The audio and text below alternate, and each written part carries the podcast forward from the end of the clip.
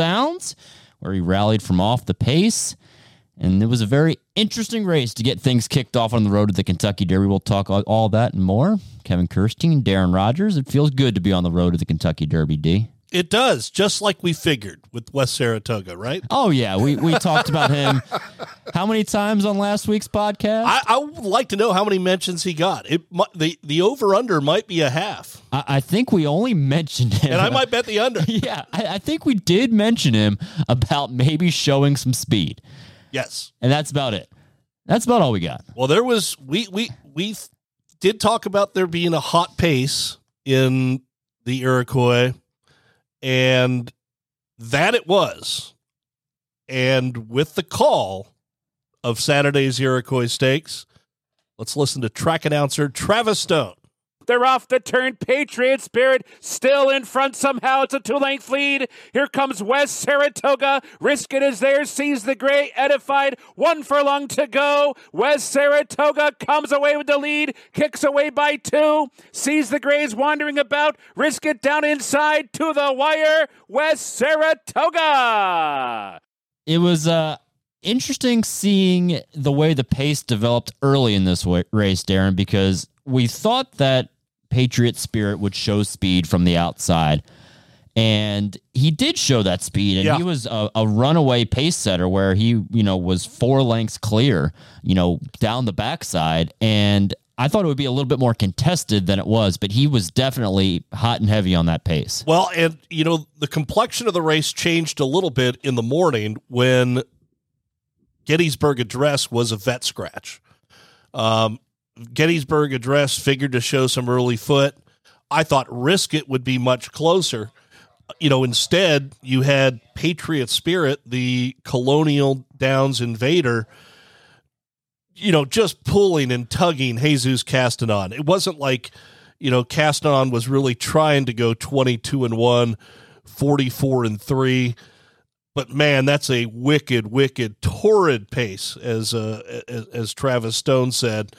Um, you know that that you know that set up this collapse, right? Let's face it. He turned for home. He started to collapse. He still had the lead all the way until about the final furlong.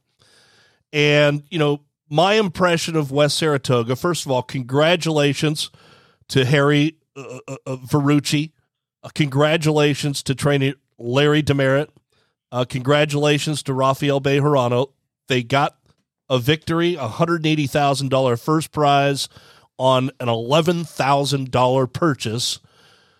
But let's call it what it is. This race really is. Uh, he stumbled into the victory. It was a slower race than VV's Dream and the Pocahontas. It's hard to get too excited about this race. Yet, hats off to West Saratoga, who I thought kind of ran one paced and grinded his way to victory. And you know, when when when Patriot Spirit fell apart, he was the one who kept going. It wasn't like he was, you know, closing with a passion. Uh, you know, with a lot of passion and a lot of verve and late kick. He visually to me looked one paced and was able to get the, you know, length and a quarter victory. Risk it won the three way photo uh, for second between uh, Ribble, uh, Liberal Arts, who was third, and and Seize the Gray was fourth, and then Edify ended up being fifth. Late in the game, by the way, Seize the Gray and Edified. Um, Seize the Gray definitely bumped Edified. You know, I, I haven't talked to the stewards. They made no change. Clearly, the horse was impacted, but watching multiple replays of the pan and the head on, I, I didn't think it cost Edify a placing. And I think that might have been why they made, you know, no change. I have a feeling they're they're going to look at videotapes and probably talk to to jockey uh, uh, Jaime Torres and, and Ricardo Santana watching film. But um, I thought that was the right call for fourth and fifth. But uh, hats off to West Saratoga. Your impression? Yeah, you know, I think you said it all about the horse itself. You know, the thing that really strikes me is, you know, horses can come from anywhere on the road to the Kentucky Derby. Absolutely. They can be million dollar purchases, they can be $11,000 purchases. Larry Demeritte is a guy that many people do not know, but Larry is very you know, familiar in the Kentucky horse racing circuit. He primarily runs in Lexington. He's based at the Thoroughbred Center, but he's based at Keeneland. Uh, you know, primarily, he said Keeneland is his home track. Or- originally from the the Bahamas, came here to Kentucky in the early '80s, and he I think he's been training on his own since what '91. Yeah, he's been training on his own. And and Larry, the one thing that always you know impresses me is anytime I see him, he's just got a big smile on his face. He's so happy. And this is a man who has fought adversity in the training world where he's, you know, doesn't train many horses, but he's also fought much adversity in his personal life. He's battled cancer for many years, Oh, yeah. and you wouldn't be able to know because he is just always smiling, always happy, and always grateful, and especially grateful for the horses. And that's what he always, you know, talked about his recovery. It's always because you know he's around horses and uh, just very grateful, and so it's very you know rewarding to see a guy like Larry, re- you know, get rewarded with the Iroquois win. You called it as it is, though, Darren. It's, uh, you know, I don't think it's going to be one that we'll remember in 36 races from now on the road to the Kentucky Derby, but we have to start somewhere. Yeah, I, I just want to echo your sentiments, KK, on Larry Demeritte. You know, overcoming the adversity.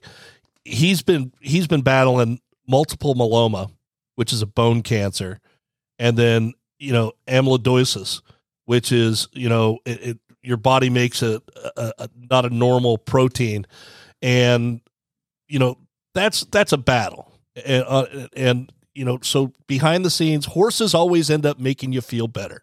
And anytime, you know, what, what Larry's in his 70s. Yeah, he's not a spring chicken by any means. No, I mean, he's in his 70s. He, as you said, he, he- when he's at the track, he's always got a smile on his face. So it's great. And, and the owner was so, so happy. I mean, they, they, they have, they have high hopes for, you know, West Saratoga, uh, Harry Verducci, or, uh, Veruchi. Um, he was so excited to win uh, the, the, the Iroquois. Um, we'll see what happens down the road. To me, I don't know what we're going to get out of this race moving forward. Um, but you got to start the road somewhere. Got to start it somewhere. We started it here on Saturday with the Iroquois Stakes.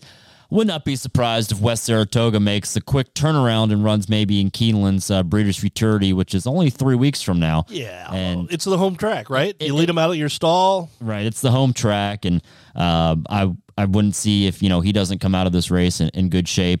He already shipped back to the Thoroughbred Center, so he's back to uh, Larry's barn. I I could see him running down there at Keeneland in the Breeders' Futurity next time out.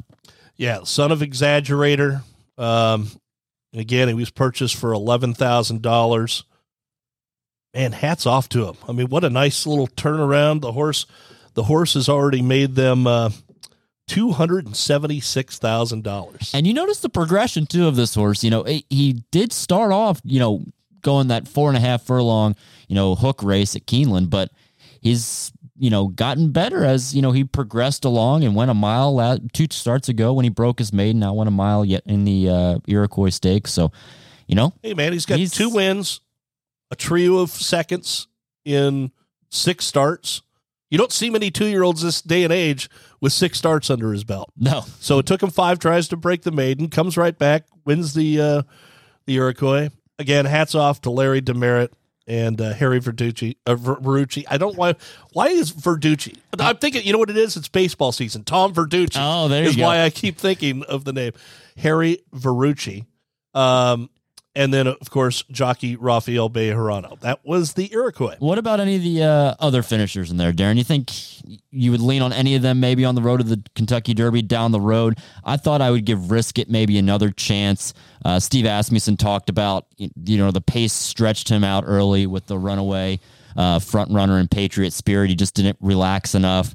Um, Well, hats off to you know R- R- Risk It was the one who stuck around, right? So Patriot Spirit was the runaway loose leader. Then you had down on the rail in your next flight back was Market Street and Risk It. Riskett being on the outside, so he was chasing that really hot pace. It just you know couldn't have a a, a late kick. I would definitely give Risk It another try you know, and West Saratoga was getting the pocket trip right behind them, you know, kind of sitting in fourth. Um, I, I, I, the race, you know, the horse I was looking for, edified, fell out of the gate, and that's the other Asmussen. He fell out of the starting gate, um, trailed the field, got the pace set up, made a huge move on the turn, sweeping wide. I thought he was going to collar them all at 12 to 1. Um, but once they hit that final furlong marker, he kind of flattened out. So, you know, maybe you know uh, those are some well-bred horses. Edified, they gave six hundred and fifty thousand dollars for him. Uh, he won that first six furlong race in the state of Kentucky, which uh, you know this year it was at Ellis Park, but it's traditionally run closing weekend at Churchill Downs. That race always produces um, the winner uh, as a as a, a top stakes performer in, in juvenile stakes and even down the road as a three year old. So edified, you know, I'll give another shot to. I'd give uh, uh, risk it another shot, and then seize the gray for uh, for for for you know Wayne Lukas. Um, you know, you know he's going to get shots. You know, later this fall he'll get shots down at Oaklawn Park.